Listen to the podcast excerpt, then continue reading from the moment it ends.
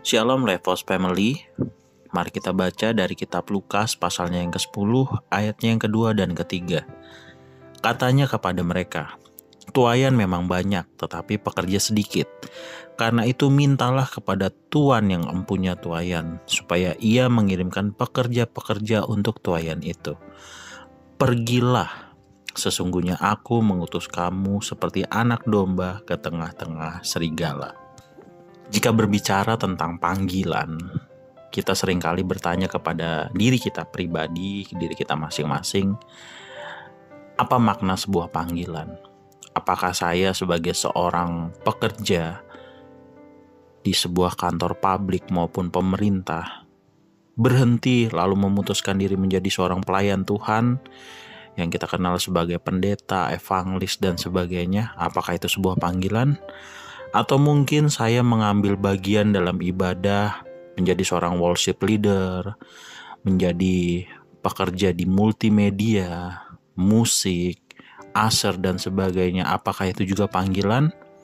Segala hal yang berhubungan dengan pelayanan itu persepsi bisa muncul dari setiap kita dengan sudut pandang kita masing-masing. Jadi, apakah semua tadi salah? Tidak sepenuhnya salah. Tapi apakah tadi semua keputusannya akan menjadi benar? Tidak juga. Kenapa saya membuat jawaban yang sangat relatif? Karena sebuah keputusan hidup seseorang itu ditentukan oleh dirinya pribadi dan itu akan menentukan jalan hidupnya ke depan. Jadi tidak ada keputusan yang salah.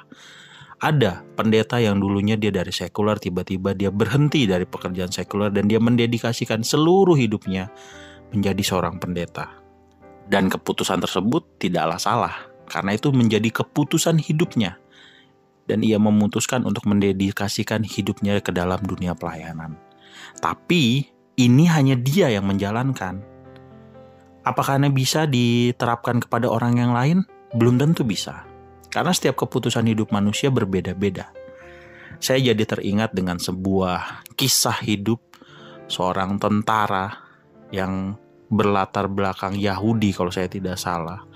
Namanya Desmond dan kisah hidupnya sempat difilmkan dengan judul film Hacksaw Ridge di sana menceritakan bahwa Desmond ini adalah seorang tenaga medis yang di mana saat itu di negaranya sedang dilakukan uh, sebuah kegiatan militer wajib militer di mana anak-anak di sana yang sudah berusia cukup para dewasa-dewasa muda di sana diminta untuk wajib militer membela negaranya. Nah, Desmond adalah salah satu dari orang tersebut dia diceritakan di sana sebagai seorang tenaga medis.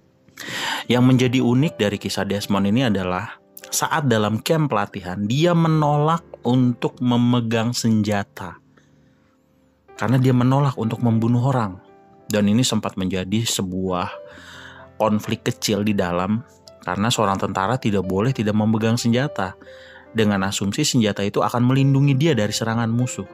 Sampai akhirnya situasi itu disidangkan tapi singkat cerita pada akhirnya sidang itu dimenangkan oleh Desmond di mana dia akhirnya diperbolehkan untuk bertugas tanpa menggunakan senjata.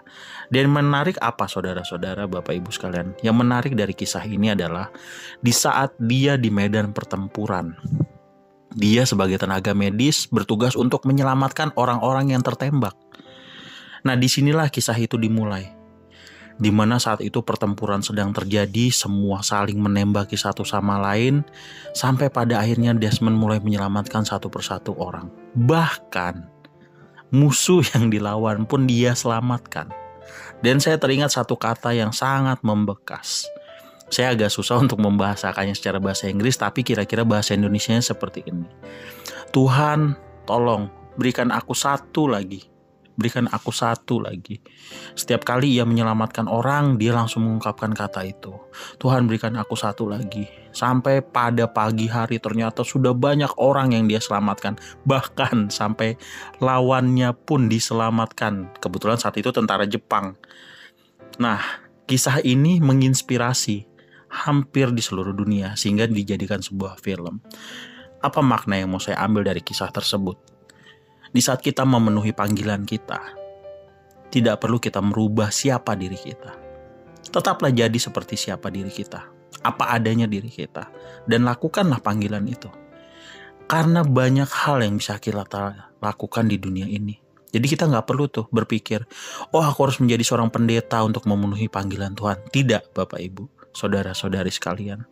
Cukup jadi seperti diri Bapak Ibu sendiri, saudara-saudari sekalian, menjadi diri sendiri dan melayani Tuhan. Jadi tidak perlu untuk menjadi orang lain.